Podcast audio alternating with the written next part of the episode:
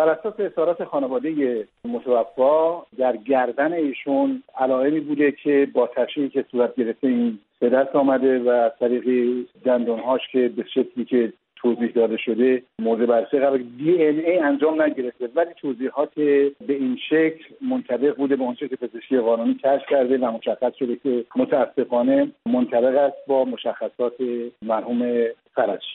آقای آقاسی در اونچه که شما در شبکه اجتماعی در این باره نوشتین در اینترنت این بوده که این بررسی ها گویا محرمانه است با توجه به سابقه خانم مریم فرجی که از بازداشتی های رشته تظاهرات سراسری ایران در دی ماه بود و حکمی که دریافت کرده بودن و شما وکالتشون رو داشتین و اکنون هم که گفته شده که محرمانه است اینها خیلی ایجاد سوال می‌کنه. قضیه از چه قرار می‌تونه باشه؟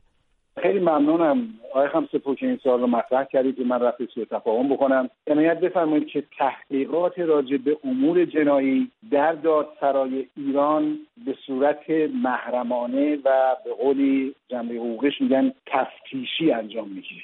مامورین اداره آگاهی درخواست کردند که راجع به جزئیات ما صحبت نکنیم مبادا که اخلالی در امر کشف همه حقیقت رخ بده. ما هم بر اساس قولی که داده شده به مامورین آگاهی به این قول عمل می‌کنیم. فقط می‌خوام عرض بکنم که یک نفر به عنوان مزنون دستگیر شده و از او تحقیقاتی صورت گرفته اما تا به حال اقرار به ارتکاب قتل نکرده. اما دلایلی وجود داره که حسب اظهارات مامورین توجه اتهام به این شخص قوی هست. ولی تا زمانی که تحقیقات کامل نشه و در دادسرا بازپرس نسبت بهش اتخاذ تصمیم نکنه ما نمی‌تونیم بگیم که واقعا همین شخص مرتکب جرم شده و یا مسائل دیگری بوده که امیدوارم مسائل دیگری نباشه. آقای آقاسی شما در پیام پیشینتون که ابتدا در مورد این واقعه اطلاع رسانی کرده بودین تاکید داشتین که هیچ یک از مراجع یا مقامات در این واقعه مسئول نیستند باز این مسئله با توجه به سوابق خانم مریم فرجی ایجاد خیلی شک و شبه و سوال می‌کنه.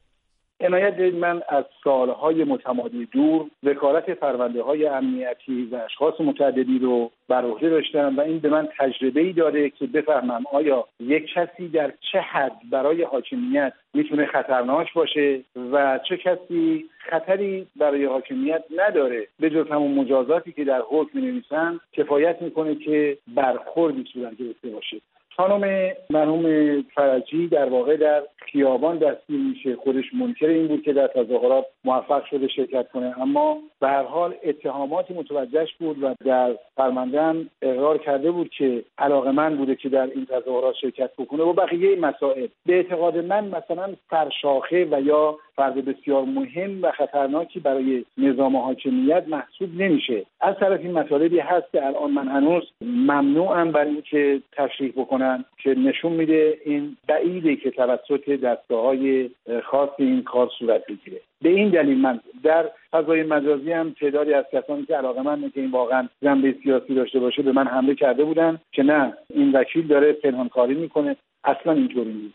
من جزو وکلایی هستم که هر آنچه که واقعیت داشته باشه بدون تحت از عواقب اون بیان می‌کنم. سوابق هم نشان میده. پرونده هایی که من دارم در رسانه ها عنوان کردم و موجوده. آقای آقاسی شما موکلتون یعنی خانم مریم فرجی رو خب باشون دیدار داشتین. چگونه فردی ایشون رو توصیف می‌کنین؟ دختر حساسی بود. اظهار تمایل می‌کرد که به هر حال نسبت به وضع موجود اعتراضی که داشت بروز بده اظهار بکنه و برای همین منظورم آمده بود که البته خودش اظهار کرده بود. آمدم ولی موفق نشدم به تظاهرات برسم در جلسه دادگاه هم شجاعانه این مطلب رو عنوان کرده بود و در فرماندهش منعکس هست که به دادگاه گفته بله من نسبت به این وضع به لحاظ مسائل اقتصادی و بقیه امور معترض بوده و هستم دختر خود ساخته و زحمت کشی بود که داشت زندگی خودش اداره می‌کرد و شخصا و رأسا تمام هزینه خودش می‌داد و در حال حاضر در مقطع کارشناسی ارشد در رشته business یا تجارت بین الملل درس میخوند آدم موفقی بود کار هم می‌کرد. اما نمی‌تونم بگم که آدم خطرناکی از نظر امنیتی محسوب می‌شد.